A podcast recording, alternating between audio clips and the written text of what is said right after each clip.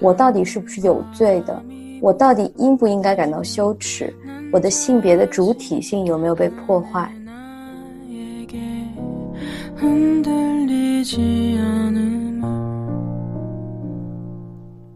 就你的这一种担心，每一个女性可能她时时刻刻是都在面对的这一种来自周围的威胁。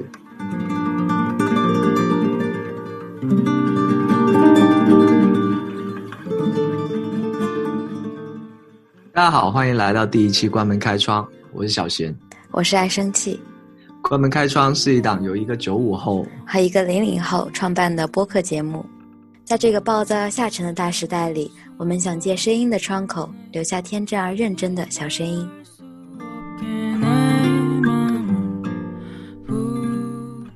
就是正经一点，好吧？正经一点，来吧。嗯，好。那呃，今天要聊的是关于。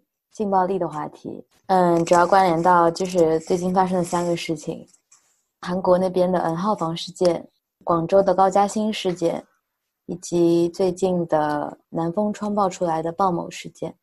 来吧，我们先把这几个事情先大概讲一遍。嗯，好，嗯，那么 N 号房事件它大概是发生在二零一八年下半年到二零二零年上半年。是韩国的一次非常大规模的恶劣的性剥削事件，七十四名女性成为受害者，年龄最低的是十一岁。非常惊人的数据是有二十六万的韩国男性参与其中，他们以这样各种各样的理由去诱骗受害者拍摄裸照，嗯，把这些视频或者照片上传到不同的 Telegram 聊天群组。因此，N 号房呢可以说是指 Telegram 的多个聊天室，它是有不同等级的。其中，博士房规模最大，然后房主呢也自称是博士。他开设了付费的聊天室，八十万到一百五十万韩元不等。这个一百五十万韩元差不多等于我们的八千五百人民币。然后最恐怖的是有一个细节是，号称为博士的人要求受害者用刀在身体上刻下。奴隶博士等字样来上传到 Telegram 这个呃聊天群组里面，来证明这就是我制造的奴隶。在三月二十日的时候，韩国警方逮捕了呃数名嫌疑犯，也包括这个博士。嗯，这差不多是 N 号房的一个事情的经过。嗯，你看，来讲一下广州那个事件，毕竟你也是个呃亲历者。啊，广州大学。某人的母校就是我的母校，呃，这件事情它的 它的影响没有像 N 号房还有那个鲍某那个事件那么大，然后但我觉得他们蛮有代表性的。他就是大概在三月份吧，就是在微博上有个 tag 叫做“同校男生偷拍并羞辱女性”。其实他就是说一个人，一个人叫高嘉欣，那个叫高嘉欣，他是他是二零一四年。在广州的七十五中读高三，然后当时他是偷拍了他的同学，就是一些女性同学。其实偷拍的场景就是一些很蛮普通的，在教室里面的呃样子。然后，但很奇怪的是，他在六年之后把这些照片发到了推特上面，然后附上了一些非常侮辱性的一些字眼，我在这里就不说了。然后发上去之后就被人看到，然后他当时的同学就全部跳出来，就呃来揭发了这件事情吧。然后嗯，他的影响力没有那么大，但是其实也嗯还是得到了挺多的反馈吧。然后其实没有没有过多久，包括广州警方，然后还有那个高嘉欣所在的就是南航。就立马出来有回应，包括已经刑拘，然后跟他解解除了劳动合同。嗯，对，事情的进展目前就是到现到到这里，然后现在在等法律方面的程序吧。对，嗯嗯嗯，那呃，这是我们要呃 focus 的第二个事件，那么最后一个事件就是呃鲍某和李欣欣事件。这个涉案者鲍某呢是山东的某高管，根据南风窗的报道，他性侵了养女李欣欣四年。最初是通过网络，所以结识了李欣欣的妈妈，然后李欣欣的妈妈把李欣欣交给鲍某带到北京收养，然后鲍某对欣欣展开了性侵，并且也控制她不要使用各种社交媒体，不要使用手机。其实李欣欣是从十四岁开始，她有向烟台警方求助，但是每次都是不能立案。也因此不了了之。今年四月的时候，李星星到南京报警，然后有影音的证据传上呃各种媒体，这件事情才被得到关注。现在的进度也是在等待法律对于鲍某的这个裁决吧。嗯嗯，然后这三个事情，特别是 N 号房和鲍某事件，都引起了挺大的关注的。然后有几个比较重要的信息点。对，小贤，你补充一下。我觉得不是信息点，就是说，呃，细看了之后一些比较，嗯，呃，比较冲击的事情吧。嗯，就首先就二十六万人这一个数字，对，N 号房对吧？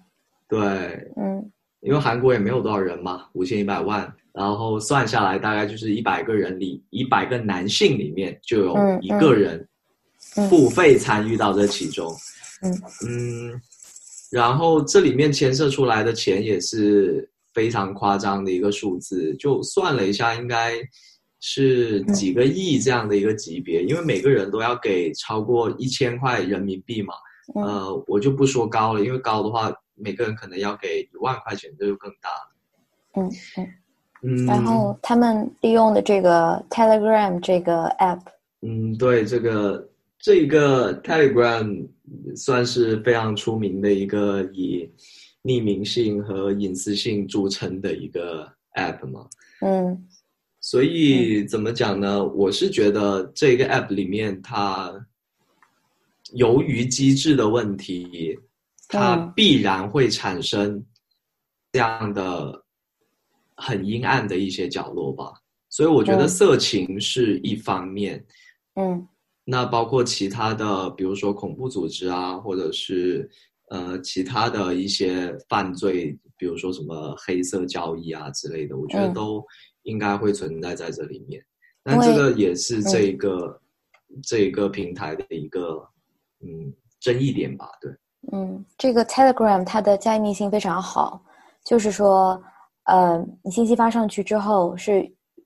阅读过之后，这条聊天记录就会被删掉，然后也不会再被各种翻出来，也不会被再被找到。所以说这些应该是呃，我觉得这个应该是它的一个选项，就是你可以选择阅后积分，但是除了这一个月后积分的话。它的那种加密手段应该是说，除了发送者和接收者有这个权利阅读到信息，那其他的包括平台自己也以及，比如说监管部门，是原则上来说是没有办法看到你们的聊天内容。嗯嗯嗯。然后这个 N 号房在，嗯，韩国总统下令彻查之后。韩国网民在青瓦台网站对此发起了非常呃规模非常大的请愿，呃，这个人数已经达到了四百四十万，这个是韩国历史上最大规模的请愿了。这个事件引起了韩国群众非常非常大的这个愤怒，然后在在中国甚至在全世界也得到了关注。嗯，对，我觉得因为规模实在太大太可怕了，所以影响力也蛮大的。然后包括其实。不只是韩国嘛，像中国肯定也有这样的问题，呃，当然也包括周边国家也肯定有这样的问题。然后我觉得像鲍某这个事件的话，一定程度上也像是中国版的 N 号房。我指的是影响方面，就在我看来的话，它算是我觉得这段时间影响力最大的，就是嗯，在。呃，他他的这个事件，我觉得在很多维度上都反映了很多问题，比如说法律层面，还有在媒体报道的层面，还有在嗯人们怎样应对恋童癖这个方面，所以呃，鲍某这个事件呃，直到今天还是在被很广泛的讨论。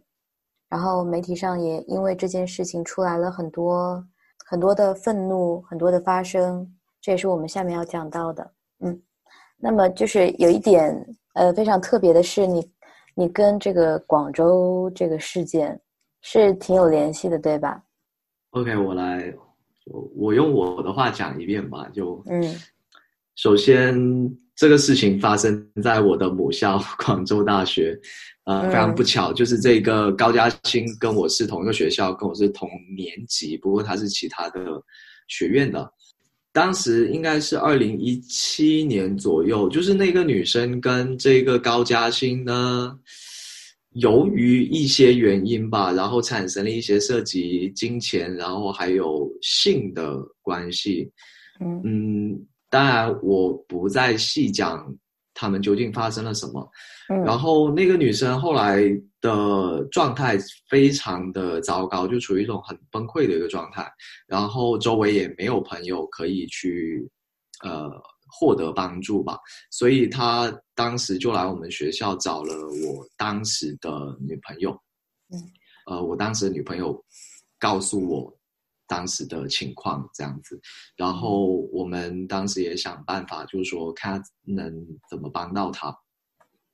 嗯，笼统一点的讲的话，我觉得他当时是一种非常抑郁的一个状态吧。到后来有一天晚上，他突然就是说我要自杀了，就发了这样的一个消息。我们当时懵掉了，就我们也不知道怎么做嘛。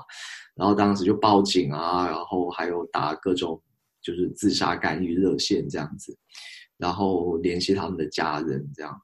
反正当天晚上就是结果，就是我们还有他的几个家人，在确定了他是在其中一个朋友的家里，然后我们确定了他的安全之后，然后我们就先走了。就当时不是觉得，就当时觉得不要刺激他比较好。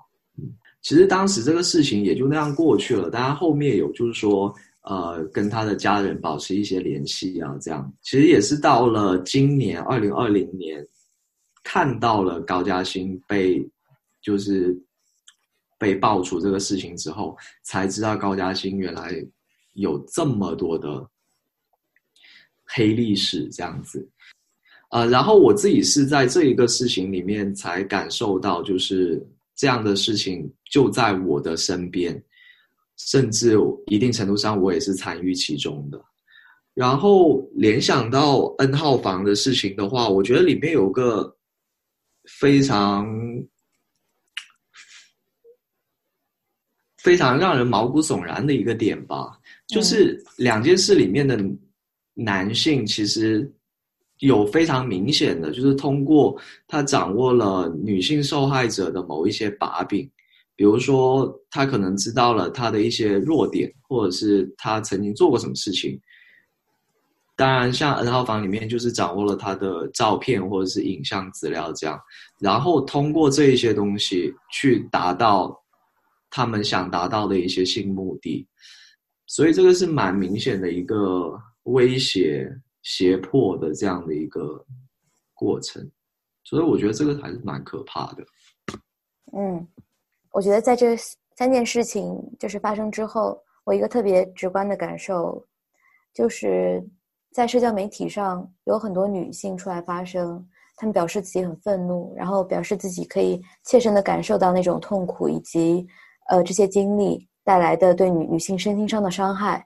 可是，嗯，男性普遍是我觉得是一个失语的状态，就是他们对性侵和。性犯罪以及性骚扰这些会避而不谈，处在一个这样的状态之中。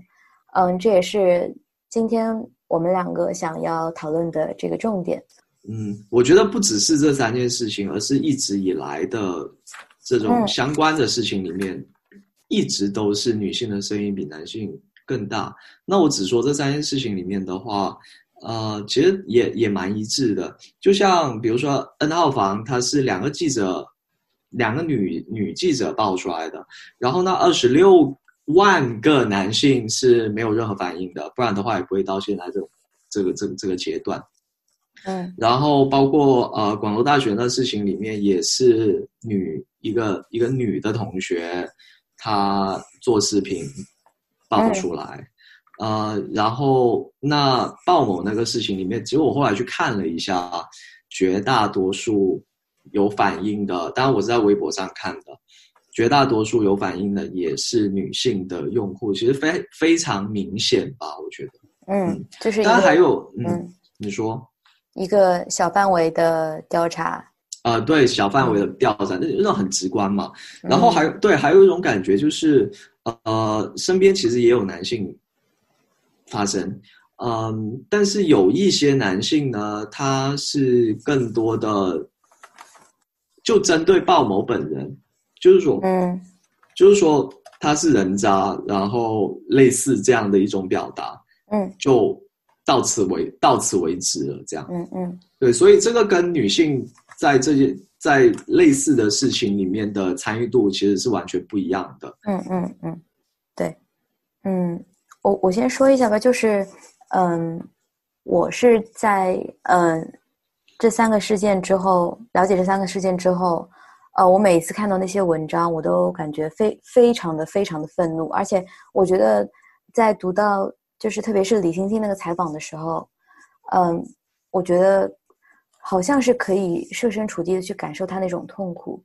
然后我相信很多女性，包括是艺人、明星也好，或者说很多就是平凡的呃女性也好，一些大 V 博主也好、小微博主也好，他们都会转发表达自己的愤怒，然后去说出自己的自己的一些经历和。嗯，去说说说出自己的感受，那些非常深入的感受。嗯，我觉得就是为什么会这么愤怒，是因为这这个东西它不是你报道出来一次，它只它就是只有一次这种发生，而是这个背后就像一个呃火山喷发型的状态，它它不可能只是一次就引起了这么多的愤怒，而是你身边一定会有很多很多很多事情这样发生。然后，在一个呃非非常严重的像鲍某这样的事件被报道出来之后，你的这个愤怒才达到了一个状态。嗯，女性在这个从小到大这个经历中是可以是可以看见这些案件的，也可以去体验这些案件，因为女性在从小到大的经历中是一直处于一个嗯比较弱势的一个状态，相比于男性。嗯嗯。其实，在经历嗯这些性侵犯之后，有很多女性是选择不报案的。嗯，我觉得不只是不报案吧，而是说，嗯，报案只是一个形式，包括其他的，比如说跟身边人讲，或者是把这件事情讲出来，或者是以其他的形式去得到帮助。我觉得是存在这样的一个困难的吧。嗯。这个现象是是普遍存在的。我觉得女性在经历这些呃性骚扰、性侵犯之后，都会有一种很强烈的被玷污的这种羞辱感在里面。嗯，是，会感觉自己在经历这些事情之后，自己是是会被受到谴责的。嗯，对我我觉得这种感受，一方面是会让自己非常的痛苦。就因为它是持续不断的让自己感觉到痛苦，然后另一方面这也是，呃，让受害者不敢讲出来，然后呃没有办法获得更多帮助的一个很大的阻碍吧。嗯嗯，就是我觉得女性为什么会觉得这种事情是发生这种事情之后自己的身体是被玷污的？我觉得这是一个就是在现现在性别二元制的这种。呃，社会之下，或者说，在这个男性性别处于一个比较比较处于优势的一个状态之下，我觉得这是一个非常高度的文化建构的一个结果。就是我们女性不是生生下来就觉得，只要经过这件事情，我们的身体就是被玷污的，就觉得羞耻，而是我们被告诉这个事情你是要感到羞辱的，说对，就是一种。就是很长期，然后很稳固的一个一一种践踏的感觉。对，你会感感受到无孔不入的那种男性的凝视，就是对男性对于女性的这种审判和男性作为性的主体，你会感受到女性是处在一个性别非常呃不占优势的一个地位。嗯，在这些事情发生之后，我觉得社会社会的谴责。舆论的压力也会是女性她为什么不报案的这样一个原因。嗯，为什么要穿短裙？你为什么不再谨慎一点？这样子，嗯，为什么这个性侵犯会找上你？这样的谴责，嗯，但是我觉得你永远不应该去指责受害者，无论他是男性还是女性，在经历这些事情之后，你永远不可以去去指责受害者说你在这件事情发生之前你没有做到。足够的谨慎，所以你才受到了侵害。这就是所谓的那种完美受害者。对对对，完美受害者论调，在这种呃性别的犯性别犯罪里面的一个体现。嗯嗯，对，就是这种压力，其实它不只是存在于男性对女性，而是说这是一种全社会对受害者的一种压迫。或者说，我从头讲起，就是我们都知道，性是一个非常正常的东西，它它是天性嘛，对吧？嗯。但大家都会有感觉，性这个东西是大家必会去谈的东西，尤其是在呃东南亚这样的文化社会里面。嗯。所以，我觉得。它很明显，它就是一种文化建构的一个结果啊。至少猴子它不会去避讳这个东西嘛。嗯哼。然后，尤其是现在是性教育非常非常缺失的情况下，那性就变成了一种非常畸形的一个结果。就是说，像我们成年人在谈论这个 这个议题的时候，他都会变得很。很多时候就会变得很奇怪，但我觉得事情它就不应该是这样，它就是应该是一个很自然、可以很健康的去聊的一个东西嘛，对吧？嗯嗯。就比如说小孩子他不能看十八禁的东西，但这不意味着说性它是一个很肮脏的东西。就像前段时间那个最近很红的那个。讲法律的那个罗老师，对吧？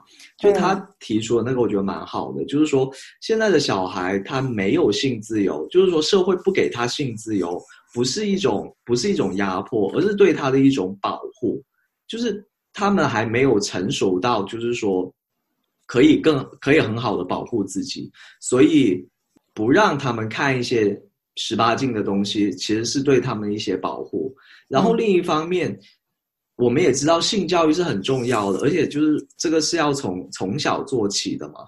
那在缺失的情况下，我们就一刀切，就让小孩完全不知道性是什么东西。那这也就是说，现在整个社会在性方面的一种畸形的一个很重要的一个原因。没有错，现在性犯罪更多的受害者是女性，但必须要说，有非常多我们还不知道的男性受害者，他必然是存在的。嗯嗯，然后也体现出来了，就是很多人他不敢讲出来，心里有障碍。那嗯，我觉得里面的原因，一方面就是说，女性整体在这个议题上，受害女性首先她是在这样的一种不太健康的。社会和文化环境里面成长起来的嘛，所以可能他们自己就是在认知上就会觉得性本身是跟羞耻感是挂钩的，嗯，所以这也是会加剧他们的一种痛苦和挣扎的一个原因。这我觉得是，嗯，女性或者说还有很多男性。内心本身的一种会产生痛苦和挣扎的一个原因，然后另一方面，呃，我可以联想到的就是说，受害者如果他想把这个事情讲出来，那他会预期到就是外界会怎么看自己，嗯，这也会成为一种压力，所以我觉得就是这两方面的一个原因强加之下，然后会导致更多的人他不敢去。讲出来，嗯，所以所以这种所谓的羞耻感也会成为加害者的一种把柄。嗯，你不敢讲出来，所以他会以这个为要挟去达到更多的目的，这样子。嗯嗯嗯，关于这个羞耻感，就是我刚想说，就是我觉得它更多是先是社会赋予女性。才是女性才会这样感觉到这个羞耻感，而为什么会有这种羞耻感？我觉得可能是因为，呃，在现在这种性别二元制的社会里面，呃，性的占主导地位的就是就是男性，然后女性是属于一个比较受支配的一个地位。那么，嗯，男性对于女性的要求是什么？就是你应该是纯洁无瑕的。你是应该是只属只属于我一个人的这种专属性的。男性对于女性的这种要求或者说期待，由于男性是一个主体的地位，所以变成了整个社会对于女性的期待。所以说，当这种事情发生之后，女性为什么会觉得羞辱？是因为男性对于女性的这种期望没有得到实现，或者说这种期望破灭了。嗯，我觉得就是在长期的影响下，就是这种对于女性的要求或者说是压迫，已经远远不只是说来自于男性，它一定也会来自于女性。所以也就是说，这是来自于社会的全社会的一种压迫吧。就很简单的一个例子，就是说。你的妈妈或者是你的奶奶、外婆之类的，也会对你产生这样的一个嗯要求，所以所以这个是一个很明显的一个现象。所以就是当社会把男性对于女性的这种要求转化成了一个大众所有人对于女性的这种要求的时候，我觉得这这种是需要需要警惕的。我觉得是，我觉得现在已经是需要去反抗的，或者说需要去改变的，因为它现在就是一个现实。嗯，那我觉得它肯定不只是存在于中国，全球都有这样的一个问题。嗯，最后一点就是我想说的关于这个羞耻感，女性对于自己身体的这个完整性的这样一个思考，就是当在自己遇到这样的事情之后，我到底是不是有罪的？我到底应不应该感到羞耻？我的性别的主体性有没有被破坏？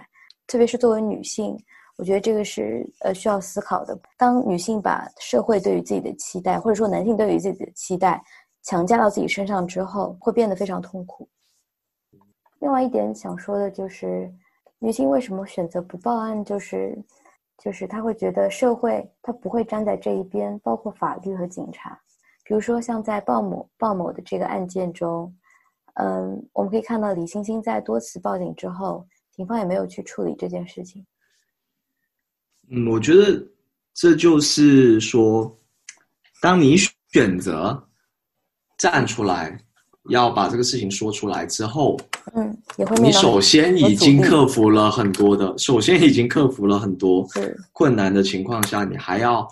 在发生的这个过程当中，面临更大的阻力，所以这个是一个非常糟糕的一个现状吧。嗯嗯嗯，我想说，因为鲍某他本来是学法出身的嘛，所以他很了解，嗯，这个法律的边界在哪里。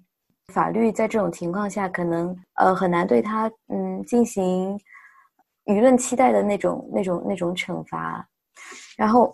在想说，如果他没有办法被判罪的话，会给社会传达什么样的信息？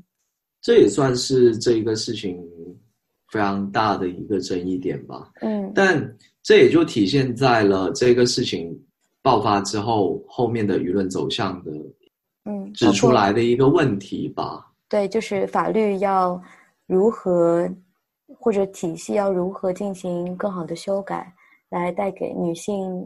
更大的社会安全感，这件事情就把整个法律在这方面的问题拉到了像是聚光灯下。就我们现在是很习惯于受法律保护的这样的一种状态嘛，在这样的一个社会里面，那法律在这方面的缺失，我觉得就是一种更高层次的一种来自社会的一种压迫。嗯。包括鲍某这件事情，还有其他的相关的一些性犯罪的事情，很多其实很难通过法律去解决。所以我觉得，当法律覆盖不到的时候，这也就是说，很多的社会机构、社会组织，还有一些 NGO，还有比如说呃，比如说被赋予第四权利的这样的一些媒体，要去履行他们的职责。就法律覆盖不到的地方，是他们要去做的事情。这些空间是留给这些社会组织去做的。嗯。在很多事情里面的话，很多 NGO 或者说媒体是可以去发挥他们的能力，去帮助到这一些人的。但是，我觉得替他们表现的很活跃的，就是这些活跃在社交媒体上的女性，包括艺人也好、明星也好、各种博主也好，就是他们去传播这种事情去发生。嗯，虽然在这些事件中，你很难看到。社会媒体的发生，可是我觉得女性的力量在这些事件中也是表现很强大的。嗯，呃，然后我还想再补充的一点就是说，像刚刚我讲到的，嗯，现在的法律也好，媒体也好，还有很多的社会机构，它处在一种非常我觉得是病态的一个现状吧。那。其实也不只是说针对男性或者是女性不完善的法律，还有不完善的一些社会机构，是大家共同面对的一种很糟糕的一种现状，甚至是一种很严重的结构性问题。那它其实也是事关到我们每个人的呃利益的，对，所以这是需要我们每个人都站出来去。站在这一种问题的对立面，然后去尝试的能不能去改善它这一种这样，嗯，我觉得作为男性可能没有办法，就是说这么这么空的去去感受女性的这种处境，因为像是女性的话，就是非常自然的可以去感受到女性正在处于一个怎么样的一个处境之中，嗯。这也是就是几千年来女性她承受的这个性别强权的压力决定的，也是女性从从小到大的这个普遍的生活经历，嗯，被身边的人告诉说你要做这个不应该做这个，你作为女性要怎么怎么样，然后呃，作为男性他们会得到很多很多的特权，这个你是会亲眼看到的，你从小到大你会经历这样的生活经历。然后，所以当在看到这样的事情的时候，你会很自然的产生一些比较深刻的连接，呃，会很自然的去理解这些女性这样的习惯。我觉得，嗯，也是一个女性女性在这些事情中处于一个主导的发生地位的原因。像你刚刚说，就是我们要站在事情的对立面去看。我觉得，就是作为男性，他们没有。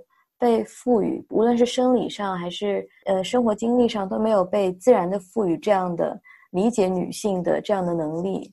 当男性理解女性的时候，是需要他们去主动去学习的一个过程。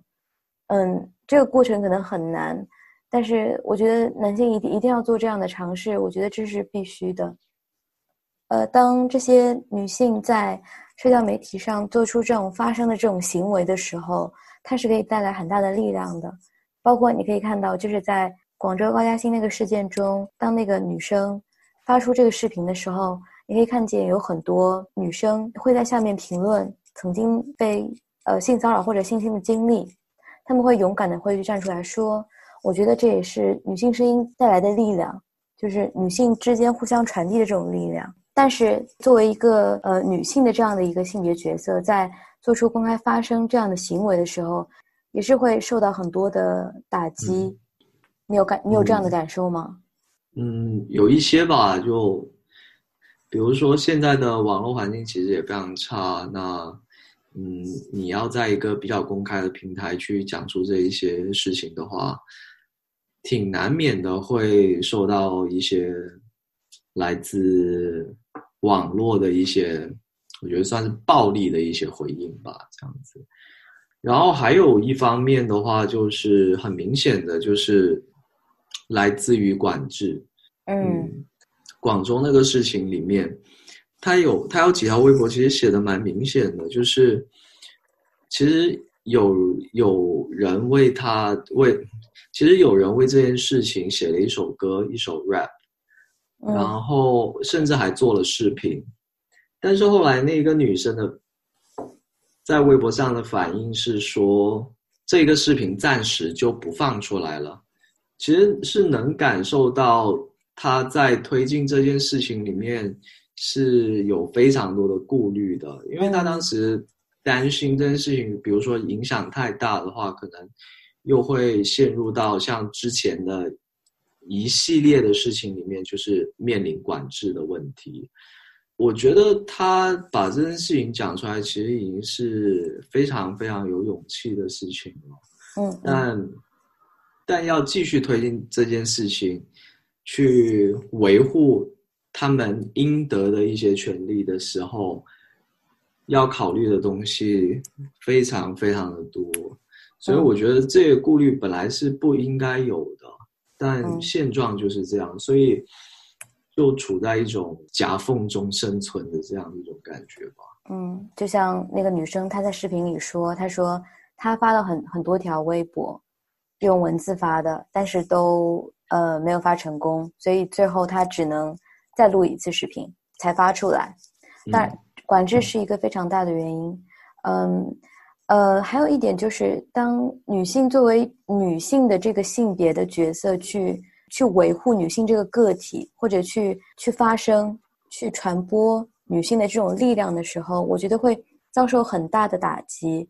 嗯，特别是有些人，有些人当当在看到，嗯。女性她在发声的时候，就会说：“你又在打拳，你又在打拳。”那种那种讽刺意味，就是好像说女权主义已经被已经被非常污名化了。这样，嗯，我觉得这可能一方面是源于说，嗯，我们国家现在还是处在一个男性性别还是处在一个主导地位。那么，男性是不是会恐惧说，当女性力量强大起来？男性的这个力量是不是就会就会被打压？男性是不是就没有办法处在一个可以受到优待、可以处在优势的这样一个地位？女性当在发生维护女性全体这样的话的时候，会会被人觉得你在打拳，会觉得很激进。女权主义现在已经成为一个被污名化的词，是因为我觉得东方人，特别是我们国家的人在对于女权的理解上有有非常大的。有非常大的极端化的这样一个现象，就觉得女权就是一定要是女性打压男性，但是其实不是，女权是女性和男性平等，我觉得这也是对女权主义的一个一个误解吧。所以现在很多人就更倾向说是女性主义，而不是女权主义。嗯，这是嗯我想说的。在这一点上，呃，我作为一个男性哈，但是我觉得我也不能说去代表所有男性群体表达男性群体的观点。但你说的这个会让我觉得，就是说，尤其是在男性群体里面，这一种呃女权的思想和这种意义，整体上是不被接受的。那不被接受的前提是。大家是不理不理解这个事情的，这是一个很关键的一个原因。对，现线上是不理解，但是他们到底是不愿意理解，还是还是没有办法理解？就是其实现在，嗯，科技已经这么发达，网络这么发达，是可以通过很多途径去学习关于女性主义、女权主义的这样这样这样的理论，或者说它到底是关于什么？你到底是不愿意去理解，还是你没有能力理解？我觉得这是一个很大的差别。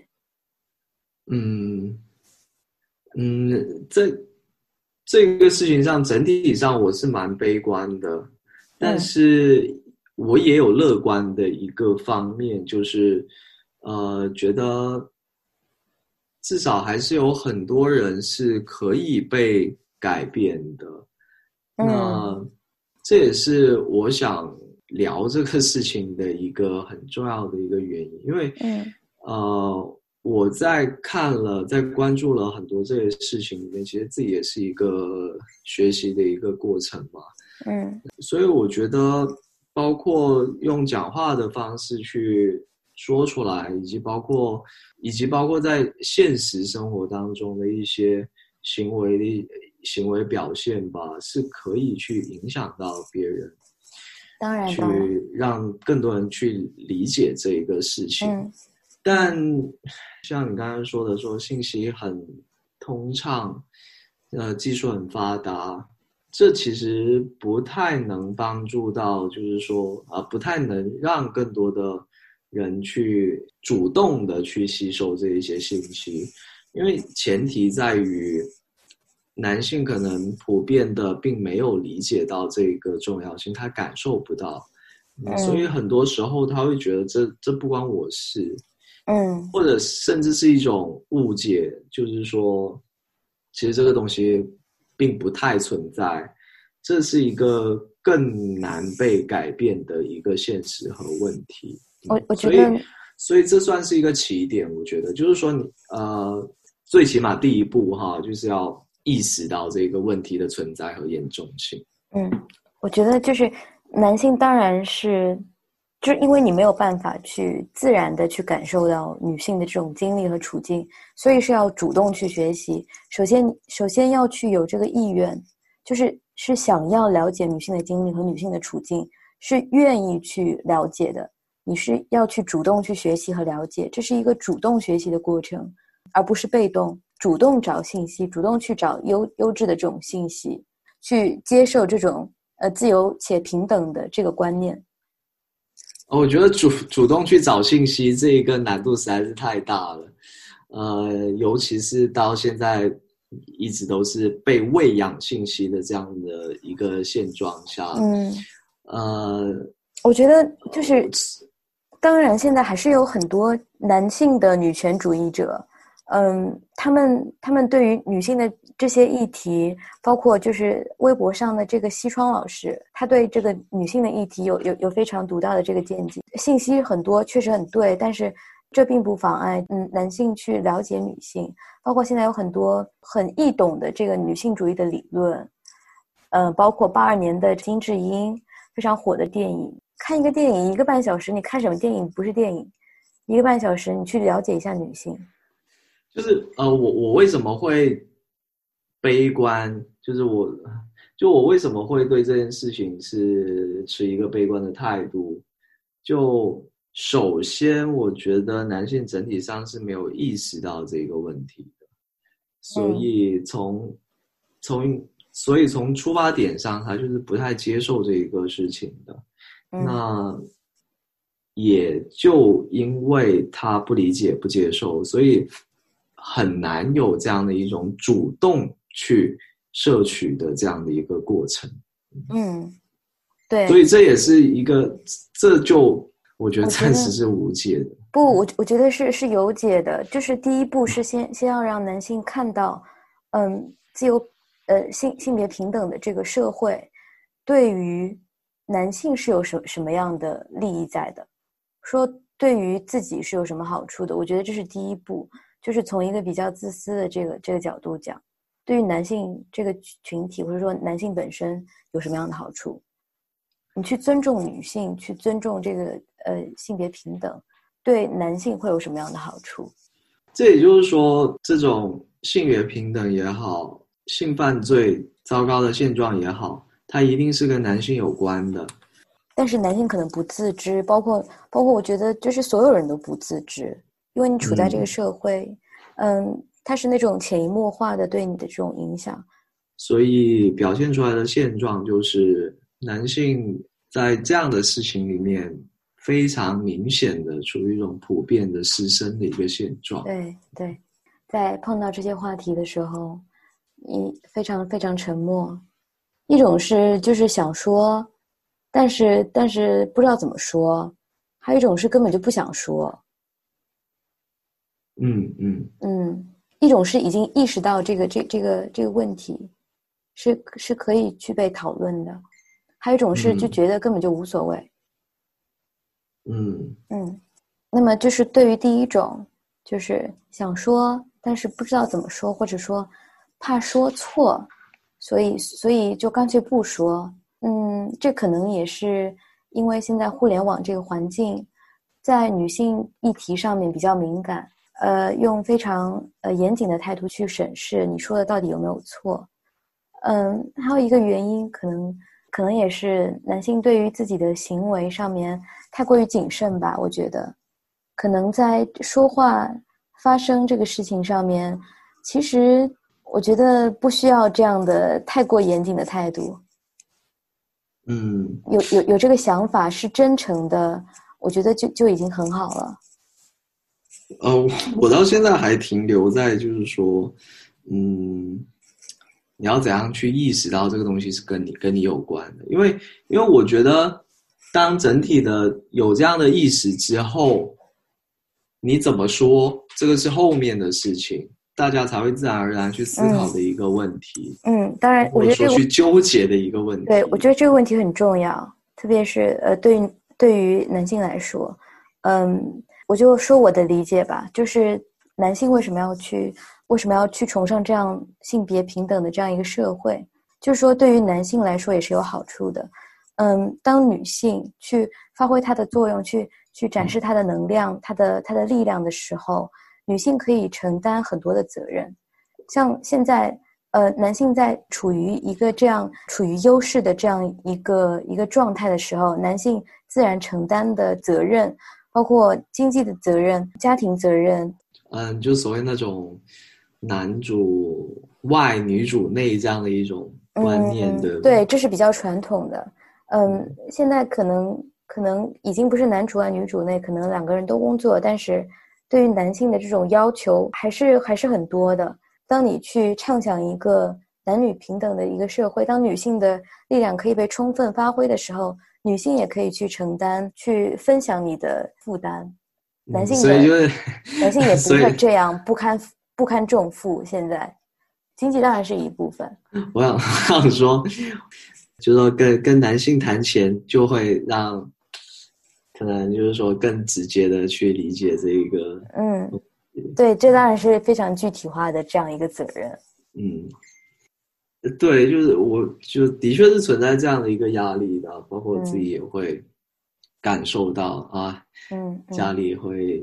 有这样的一种期待吧，这种期待另一方面也就是一种压力。你嗯，男性可能不能直接的去感受到这个好处，但是有一些角度可以去理解吧。比如说，呃，你身边的人，你的姐姐、你的妈妈，还有呃亲密对亲密关系的对象，这些，那他们作为女性，这些东西就完跟他们是。产生直接关系的嘛，嗯，就是有一些呃男的啊，跟他的女朋友出去，他会嘿看谁都像是强奸犯，就是，就尤其是当一个男的跟他的女朋友出去的时候，他会有这种很很多人会有很自然的这样的一种保护欲，但我对这种保护欲是持一种保留的一种态度，因为。呃，我觉得很多保护欲这种，就是保护欲的背后，可能是一种有一种物化的思想在里面，所以这是是不太好的。但是，但的确是有一部分的保护欲是可以被理解的。然后有一些行为其实也很明显嘛，就像有一些人会跟他的女朋友说：“嗯，啊，比如说你的朋友圈照片不要太暴露啊。”或者是你穿的裙子，嗯，不要太短啊，体现出他会觉得周围会有很多人，他是坏人，很多男的是坏人。我觉得因为男性理解男性啊，就是我觉得这个很正常，因为男性知道男性在想什么。就是我觉得这种心态，你可以换个角度去想一下的话，就你的这一种担心啊，每一个女性。可能她时时刻刻是都在面对的这一种来自周围的威胁。嗯嗯，呃，就是说男性对于女性的这个困境的一无所知，呃，就还是我们之，就是我之前想说的那个，就是他们男性在成长中没有这些经历，在这个男权社会就受到的一种教育，我觉得就是就是会让男性会处处于一个比较比较优越的一个状态吧。嗯，这种特权。嗯，特权。嗯，是的，就是你你生下来的那一刻，对，就处处在了一个处于优势的这样的一个地位。对，因为你的生殖器跟别人不一样，然后你就有特权。是啦，就我想说，就是就是你获得利益，但是你还身在其中不知福。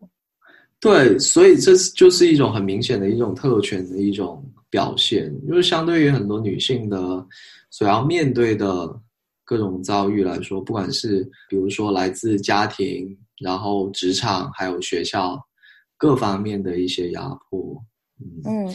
就是这是现实存在的一些压迫，然后另一方面就是，比如说性犯性犯罪方面的伤害，啊，所以就是说男性从出生开始他就不需要去面对这一些所有的这一些东西，所以他就没有办法体会到这种不安全感。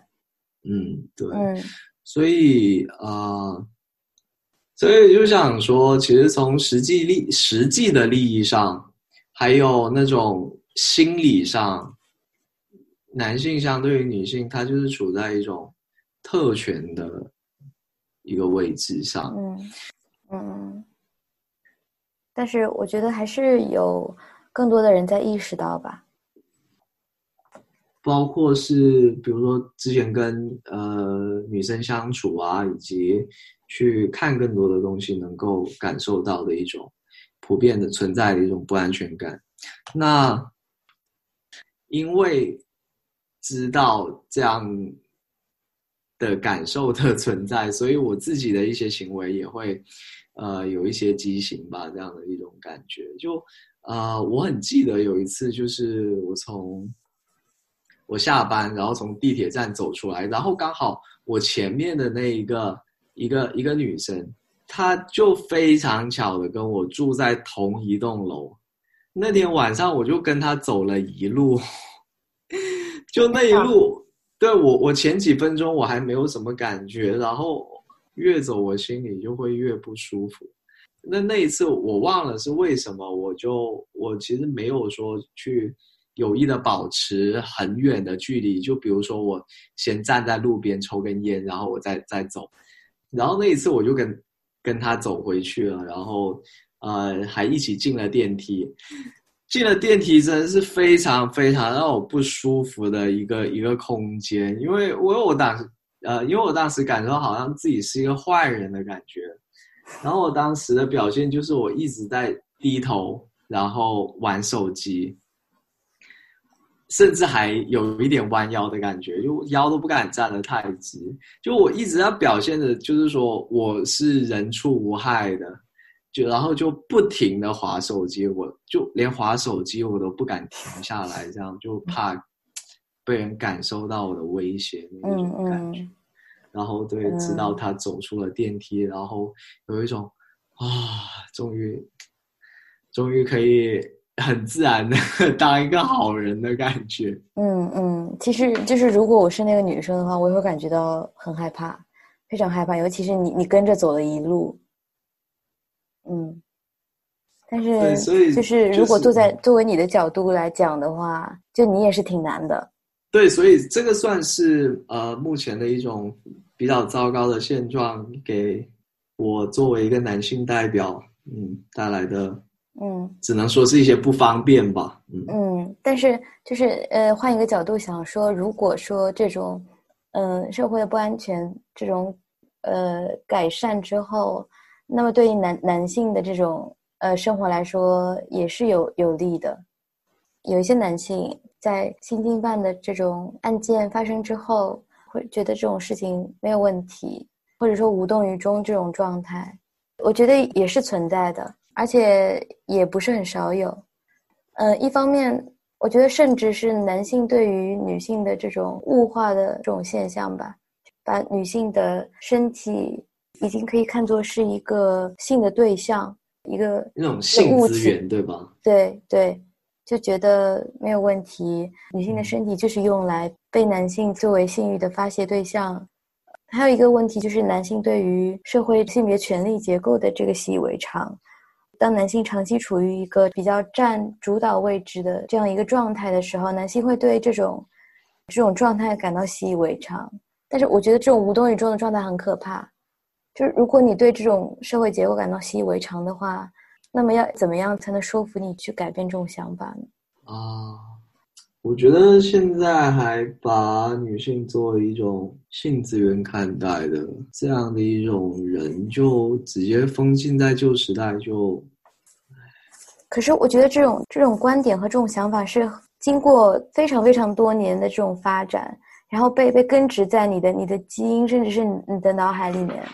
我觉得这是很难被根除的。对，我最近在看那个上野千鹤子的这个这个厌女，它里面就写到这样的厌女症，写到这样的女性蔑视，把女人的身体当做女性符号，当做男性的工具，从而产生的这样的厌女症。我觉得这种厌女状态是是在中国，在呃东亚国家普遍的这样一个状态吧。就我现在作为一个。男性，我我觉得坐在这里非常有罪恶感。就是说，男性在对于这些事件发生之后，为什么说说不可以沉默？是因为女性作为发生的这样的一个一个主体，在发生之后，并没有接受到另外一个性别的这种回应，也没有安慰，会产生一种嗯对墙说话的这种状态，这样的苦闷和无奈。嗯，来吧，来一个很生硬的结尾嘛。嗯，就是说，综上所述，别综什么综上所述，你这中学作文吗？综上所述，综嗯，就是就是呃，男男性这个这个沉默的现象是是我们需要反省的和警惕的。嗯，而且男性在在女性受到受到侵害的时候发生。是是非常必要的，而且当男性不知道怎么做的时候，我觉得学习也是也是非常必要且必须的。嗯，去主动学习和理解女性的处境，可能并不是那么难。嗯，比如就是八二年的金智英，还有那不勒斯四部曲，还有这个上野千鹤子的这个厌女，或者阿迪契的书，都是非常好的了解女性故事和困境和认识女性女性力量的这个文学的读本。嗯，我是觉得这里面其实有个很很很明显的一个视角差异。就我觉得在男性群体里面，能理解你刚才讲的那一些东西的话，他本身就已经是处在一个很进步的阶段的了。嗯，我也不指望你要去看八二年生的金智英了。嗯。我这样说吧，就是八二年生的金智英，这个电影就是花花一两个小时你就能看完，而且它是把女性的从小到大的这种身边的这种现状以及处境，无论是书和电影都有一个比较好的呈现。我觉得这也是一个比较好的这个理解女性的方式。当然不是只说这个生于八二年的金智英，不是只说这本书和电影，而是呃，你可以由由他而去。嗯，读更多，去看更多，去了解更多女性的故事。就我觉得，啊，现状远比我们刚刚聊的要糟糕。嗯嗯，对。我觉得这个这个愤怒和恐惧也是也是可以理解一下。嗯，所以我是觉得刚刚聊下来的一种感受，因为我是男性，然后你是女性。然后我是可以观察到我身边的部分男性的在一系列的事情里面表现出来的态度，嗯，所以我会觉得，首先他们改变是有必要的。那同样另一方面，我也不指望他现在就能去理解，尤其是你想说的。所以这是我我我感觉我。我讲的和刚刚你讲的那一种视角的差异，所以我会更，所以我会更强调让更多的人对，就先做好第一步，就先去理解，嗯，你现在所面临的东西，然后，呃，在这一基础之上再去做更多的事情。我刚刚提到那个八二年生的金智英，它不是什么文学性的作品，它就是给你呈现女性现状的。就是它已经太真实，真实到就是真实到它像一个非虚构的东西。不，那那一本书我看了。嗯。我。但是你可以有，你可以去看电影，就是嗯，如果要求不那么高的话。这本书也好，这一部电影也好，就说白了，他们不感兴趣。嗯。对。对，所以我就是说，首先要有这个意愿。对，所以我会觉得，就是说，先去意识到，然后再去思考更多，然后看八二年生的金智英，才是更加更加进阶的。真的，我觉得对对很多人来说，真的是已经是非非常非常进阶的一个东西。我觉得这是入门级。对，所以这也就展现出来的一种视角的差异。也是啊，哈。对，这就是一种视角的差异。嗯，好吧。嗯，男性要怎么去做？第一步就是先认识到，嗯，保护女性或者嗯，尊重男女平等这样的东西，就是对对于男性自己是有益的，和对于自己身边的亲人、自己的妹妹、自己的母亲是有益的。把这些感情再移移情到就是陌生的女性身上的时候，我觉得会有更多的理解。嗯。男性在面对身边的女性遭遇到性侵和性侵犯这些事情的时候，发生是非常必要的。嗯，但是这也是一个非常漫长的过程，他需要不断的去学习，而且是要主动的去学习，慢慢的了解吧。作为一个。潜在的强奸犯，发表一下我的看法。呃，你对你自己有非常清醒的认识。呃，我自己来说的话，我倒是可以理解很多男性没有办法有这样一种共情能力去理解呃女性现在面临的一些现状啊。因为我自己的经历来说的话，我也是一直是被教育过来的。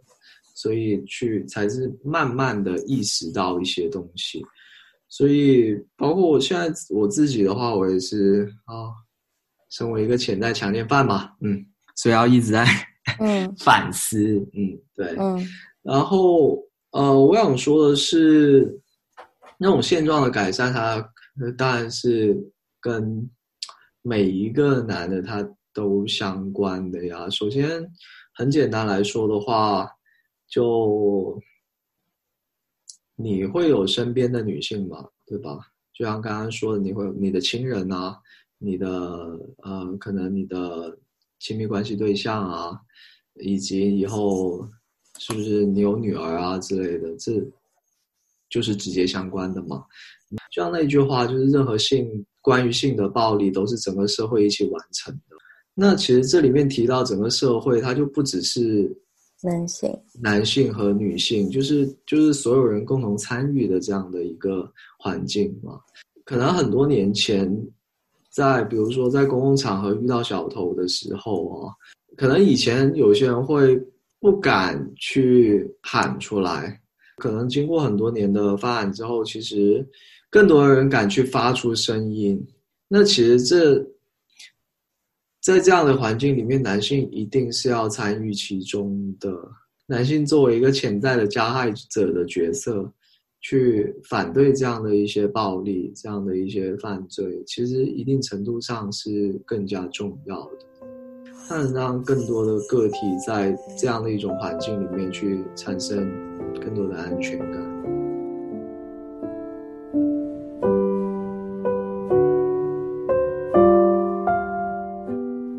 以上就是关门开窗的第一期节目。如果你喜欢我们的节目，欢迎订阅关门开窗，也欢迎给我们留言。我是爱生气，我是小贤，我们下次见，拜拜，拜拜。